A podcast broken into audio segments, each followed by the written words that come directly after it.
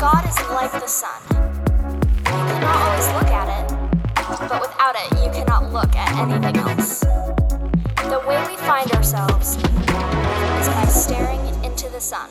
Hey there, welcome.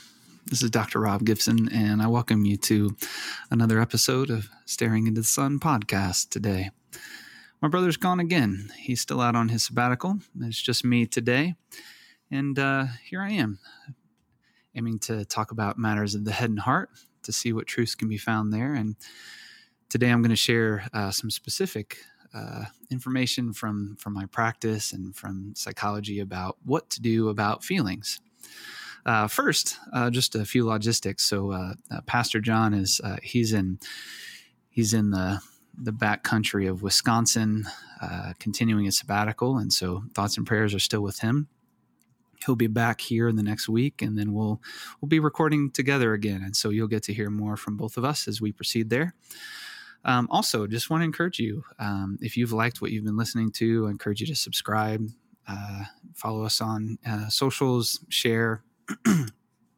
We also have an email address that you can contact contact us at staring into the sun podcast at gmail.com would love to hear from you questions you might have for content areas for us to cover, things like that. We're definitely interested in interacting with those of you who are listening.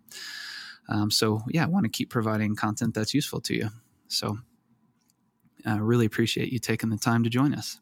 So, today I wanted to speak a bit from my um, practice in psychotherapy. I do this, oh, just about all day, every day. And one of the common concerns that I help people with all the time is what to do about my feelings. uh, emotions, such a major part of life. Um, they give us such um, variety of information, but they can also be such a source of difficulty and pain and problems. And so today, I just want to give you some practical input on how to think about uh, what your emotions are and what they do for you, and then also what to do with them uh, in order to be effective. Um, so we'll, we'll, start at the very beginning. So I've talked about this some before, but uh, first of all, what are emotions and why do we have them? Um, I think uh, emotions, we, we tend to think of them more in the realm of heart instead of head, because oftentimes the place where we feel emotions tends to be in the center of us, whether it's intensity and tension with anger or like a dropping empty feeling with sadness or a or a or a, like a frantic uh, elevated feeling with panic we tend to feel it in our in the center of our body where we tend to maybe feel core temperature and heart rate and things like that.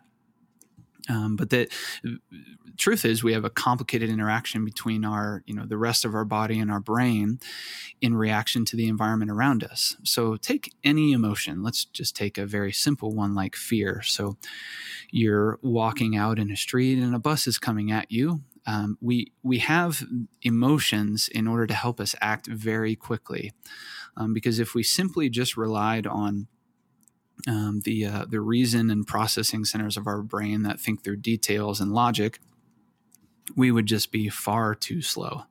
Bus is coming at you. You take the time to think about how fast it's going and maybe think back to you know high school math uh, rate of speed um, uh, distance traveled um, velocity uh, things like that um, that's just way too slow you get hit by the bus if it's going to hit you your emotions are there to help you very quickly assess a situation. Am I in danger? Am I at risk? Or is something threatening me or something I care about? And then it generates a lot of physical energy for very quick action. In the case of the bus, it's jumping out of the way, right? So your emotions are there to help cue you to information around you very quickly, especially in regard to threat and danger, or conversely to success, uh, positive things that are occurring, uh, competence, you also get uh, pretty quick emotional feedback around something like, um, you know, some, you know, say you share something vulnerable with somebody and they are they're affirming and supportive and kind, you might get quick reactions of uh, like feeling uh, warm, feeling uh, positive, feeling relieved, something like that. That's meant to be very quick feedback to you on how your interaction is going with your environment. So, we have this very um, uh, ingrained um, process within our bodies and our brains that happens very quickly often unconsciously. Um, often it's rooted in the history of our experiences with the world as well, not just our present ones. And so you have this very quick process that's meant to give you helpful, energetic feedback to how you should respond to the environment around you. Now, if any of you out there listening is a human, which I'm hoping all of you are, you'll know that this doesn't always work. This does not always function real well uh, for a variety of reasons maybe the emotion is so overwhelming that we can't function. Uh, maybe the emotion actually causes more problems around us than helps us. It might be a variety of things. Um, uh, another complicating factor is uh, uh, depending on your genetics and your personality, you might experience a, a, varying level of intensity of your emotions as well. I work with a lot of people who, for all their life, the, the volume on their emotions has been turned up to a, like a seven or an eight. And what that means is they're getting a lot of internal feedback that they have to process often other people might make judgments about them being out of control or dramatic or overwhelming um, manipulative things like that. And the reality is is what you start with your base starting materials of your body and your brain are given to you um, they're not something you decided. And so, depending on you and your genetics and your personality, uh, you might have very high volume of emotion, which might give you a lot of feedback about your relationships with the environment around you. Or you might be someone who has very low levels of emotionality. And that doesn't always work so well either, because people might think of you as cold, uncaring, unimpacted, unempathic, things like that. So, you come with the material you have.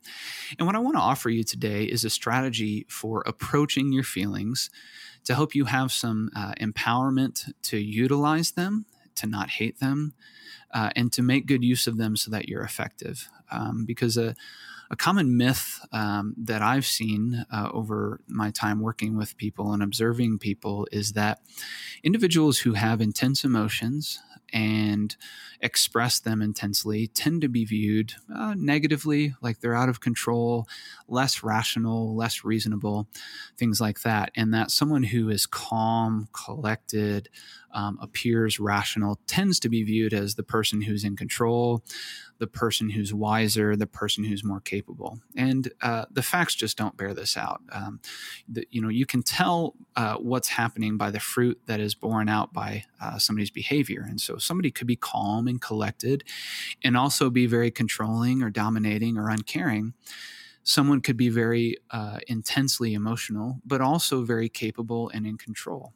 Um, so uh, what I would encourage is moving beyond um, biases and stigmas around emotions and them either being bad or good in one direction or the other, but to view them as this is essential to being a person. Uh, when we talk about the head and the heart being a, like being a part of what it means to be a human, having emotions is a part of that. Is just it is essential and it is a part of who we are. And so instead of stigmatizing them, just saying, this is what's happening. And now I need to be skillful at addressing it and approaching it. So, I'm going to walk you through a bit of a strategy for what to do with feelings as you have them.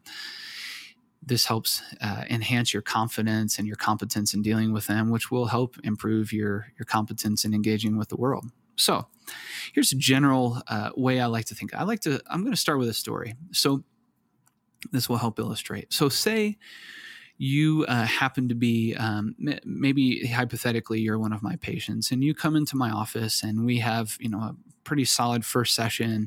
And uh, at the end of the session i'd uh, before you walk out i say hey just so you know after leaving my office there's going to be because it's already there a human eating lion. It's just out in the waiting room just so you know. And you look at me and you're thinking my my goodness, are you you can't be serious. And of course, you peek your head out and it's actually there. Okay. Now, immediately, your body is going to give you feedback. You're going to feel afraid, right? Because there's a lion. And you're also going to feel confused like, why did this person do this? And so, as a result of that fear, you run down the hall, out the other exit, and the lion doesn't see you and you're okay. Okay. In that situation, your emotion was both valid uh, it was understandable and worthy of attention, and it was also right. It was correct because the situation matched with the feeling you were having. Okay. Now, say you decide to come back, which honestly, I don't know why you would, because I would have fired me. However, say um, you're feeling particularly generous and you return, you come back for another session. And at the end of the session, I, you know, before I open the door, I say, hey, just a heads up, the lion's back there, just so you know your body, because of past experience, is going to immediately generate several types of feelings. One of them is probably fear again, because that would make sense. Another is probably going to be something like anger or disgust with me because I've misled and lied to you again. Now, in this situation, one of those feelings is justified and the other is not. Okay? Because in this situation, the second session, the lion isn't actually there it's there's nothing in the waiting room. It's completely safe. But you don't know it yet. Okay? So in this situation, your disgust and anger with me is completely justified. And I would say it would be wise to act on that emotion, to you know confront me, to uh, get as far away from me as possible, um, to not see me again, perhaps to make a complaint against me, something like that, because that's uh, pretty terrible. So that emotion is justified and warrants action to solve that problem. However, with the lion not being in the waiting room, the fear, even though it's understandable given past experience and warrants attention and compassion, it's also wrong. Now, that can be hard to hear, right? It can be hard to hear my feeling is wrong. If, if you think back to a time when you've been in a conflict with uh, someone you're close to and they tell you no what you're feeling is wrong it can it can be really invalidating and rejecting it can say i don't care about what you're feeling and this often happens in couple relationships where someone's having a feeling about uh, the way the person is interacting with them and they're asking the question do you love me? Do you care about this feeling i have? where the other person is still in logic and detail land and they're saying but wait a minute. That thing didn't happen how you perceived it and if i could just convince you that it happened differently you would feel differently about me. But actually what it does is it tells the person who's hurt you don't care about what i'm feeling and that makes it worse and generates more conflict. So, in these scenarios, we can have a feeling that makes sense and is valid and warrants attention and could be wrong. I'm going to offer several points of direction here. First is for you, the individual that has the feeling. And then, second, I'll talk about in the context of couples what we might do with that as well. So, and starting with yourself, it, it, the, the sooner you can wake up, the better. Now, it's hard to wake up to having a feeling because everything about feelings tells us to act automatically and implicitly first and then check later.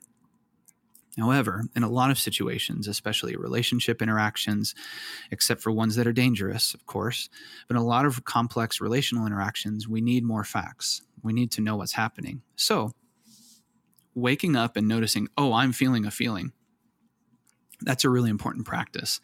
Just getting skill at saying, oh, I'm feeling a feeling.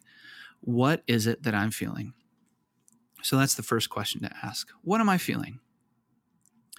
And I, I recommend taking a moment to access it if you can. Where, where do I feel it in my body? What am I thinking about when I feel this? What word would I give to this feeling? Is it disgust? Is it sadness? Is it hurt? Is it I feeling? Okay. Then, after you answer that question, the next very important question is why am I feeling this? What's causing it? And and there I have to access the part of my brain that will think about details and and reason and logic, and that's really important to be effective. And so asking myself, why am I feeling this? What am I causing it? What's causing my feeling? Now, because of the way emotions work, your brain will offer you um, some some very clear cut interpretations already based on your experience, and they'll be connected to the intensity of the emotion. And usually they err on the side of leaning towards whatever's negatively uh, valent. So, leaning towards negative interpretations because that tends to manage risk the most effectively in the short term. So, but we need to ask ourselves why? why and what are the facts in the situation and we need to push beyond our initial interpretations and go through the details in the case i mentioned uh, i need to open the door and look out and see is the lion there i need to get information and not just take it at your word that you're telling me it is i need to get the real facts of the scenario so the first question is what am i feeling the second question is why why am i feeling it what's causing this the third very important question is Is my feeling right? Okay. Is my feeling right? Does it match the situation? Okay. Because the answer to that question has major impact on what you decide to do next. Okay. If you say, uh, say you were planning to meet uh, someone you care about for lunch, and they're 20 minutes late and they they're walking up and you're feeling hurt and anger and what your brain tells you is they don't care about you that's why they're late and what's about to come out of your mouth is i can't believe you're late again you totally don't care about me i don't want to do this again now if you are correct and they don't care about you then that's actually an effective course of action however if you don't have all the facts and you're wrong you risk hurting the relationship and having someone actually be close to you, which is what your hurt is about. You need someone who cares about you close to you. So, asking the question, what's causing this and am I right, would lead to some questions first. What happened? I notice you're late. What happened? What's going on? And if the facts are, oh my goodness, you know, I got a flat tire on the way and I, I, made the mistake of forgetting to charge my phone, so I couldn't call you. It's been a crazy time. Uh, I'm so sorry. That would influence what you're feeling. It might move you out of anger and hurt and into compassion and would give you a different response to that person that would retain the relationship, right? So asking myself the question, am I right, is really important. Okay. And so from there, naturally, you have a yes and a no path. Now, I'm admittedly, lots of situations are complex and they take a fair amount of time to sort out the information. However, we can often get to a yes, I'm correct, no, I'm wrong, or I need more information. Okay. So if it turns out that I'm right, yes, my emotion is correct then your next step is well then then the facts on the ground are the problem i need to begin to solve this problem if my emotion is right and uh, you lied to me about a lion being in the waiting room i need to solve this problem i need to not be working with someone who's going to be lying to me. So i need to solve that problem. I need to change the situation and then my emotion will improve. It will change. It will stabilize. Okay? So that requires, you know, thinking, engaging with other people to help generate solutions, exploring effective solutions, uh, trying to be creative, because oftentimes they're complicated problems. They're not simple problems to solve, but the end target would be solving the problem. If I go the no direction and I say, no, my emotions are not right, well, then I've got something else to consider, which is my feelings are wrong and I need to be able to do something else. Well, a good place to start is to act differently than what you're feeling. Now, this can feel maybe like you're faking, but a good example of this might be, you know, if, if I if I'm on a diving board and I feel terrified that I'm going to die when I jump in, but I've looked down and I've seen there's water in the pool and that it's deep enough, and I've also checked the facts and know that I know how to swim then the proper course of action is acting opposite to my terror. My terror would tell me to get down. But if I want to be competent and open up my bounds of what I'm capable of, then I need to act opposite to that feeling, which is to approach with courage. Now, that doesn't mean that I'll feel courageous or that I'll feel calm and at ease, but that I want to act opposite to whatever the emotion urge that I have is that's wrong. So if my urge is to walk down, then I want to approach competently. If in the situation with my friend, then they're late, my urge is to tell them off and not talk to them anymore. I need to have, maybe I don't need to behave like I love them, but I need to have like a calm or a neutral curiosity. Instead of anger, I need to be more neutral. Hey, what's going on? So th- there you have it. So you've got what am I feeling? Why am I feeling it? Am I right? And if I'm right, then I want to try to work on solving the problem that's causing the feeling. If I'm wrong, I need to work on acting differently to what I'm feeling, working on accepting the situation. So now I want to transition to talking about how, how might this relate to a, a couple's interaction, uh, the, the one I mentioned before. so you're in the scenario where where one person's focus on generating accurate facts results in invalidation of the other person and then they feel hurt. One recommendation here if we understand what feelings are about and how they work, is a two step process. And I think of children most often when I think of this. You know, if you have a kid, uh, you know, that has hurt themselves, and maybe you saw it happen and they actually aren't really all that hurt, the facts would say they're actually okay, but they're feeling hurt. And they come up to you and they, they cry and they communicate to you that they're in pain. The proper reaction is not, shut up, you idiot. You're fine. Go take care of it that will make the child feel uncared for, invalidated, like they don't matter. And that will cause them complications in how they understand how to sort through their feelings, how to navigate the environment, how to navigate their relationship with you, right? That's not the right way to go. The right way to go is first, oh my goodness, show me what happened. I'm so sorry. And showing that I care about the pain. Usually that's like looking at their hand or their head and then uh, often maybe there's like if they're totally fine you know you do opposite action to being in pain if the action when you're in terrible danger and pain is to go to the hospital instead i'm going to kiss you maybe on the hand to help soothe it and then going to gently redirect your attention somewhere else to act opposite to that pain right we still remain the same as adults. The situations are more complicated, but we still have feelings that need tended to, even when we're wrong, and when we're right. So, the first step when there's emotion, if anybody can do this and can be awake to do this, it's first to say, okay, I want to give you attention and show you that I care about what you feel, even if I still disagree with why you feel it. Okay? Because you'll never get to the why until you give some care to the what's happening, to the how. Okay? You won't get to the why until you care for the how. So, first, care for the how. I care for how you're feeling. I see that you're really hurting because of what happened and because of what I said. I'm so sorry that you're in pain, and I want you to know I care about it. That's number one.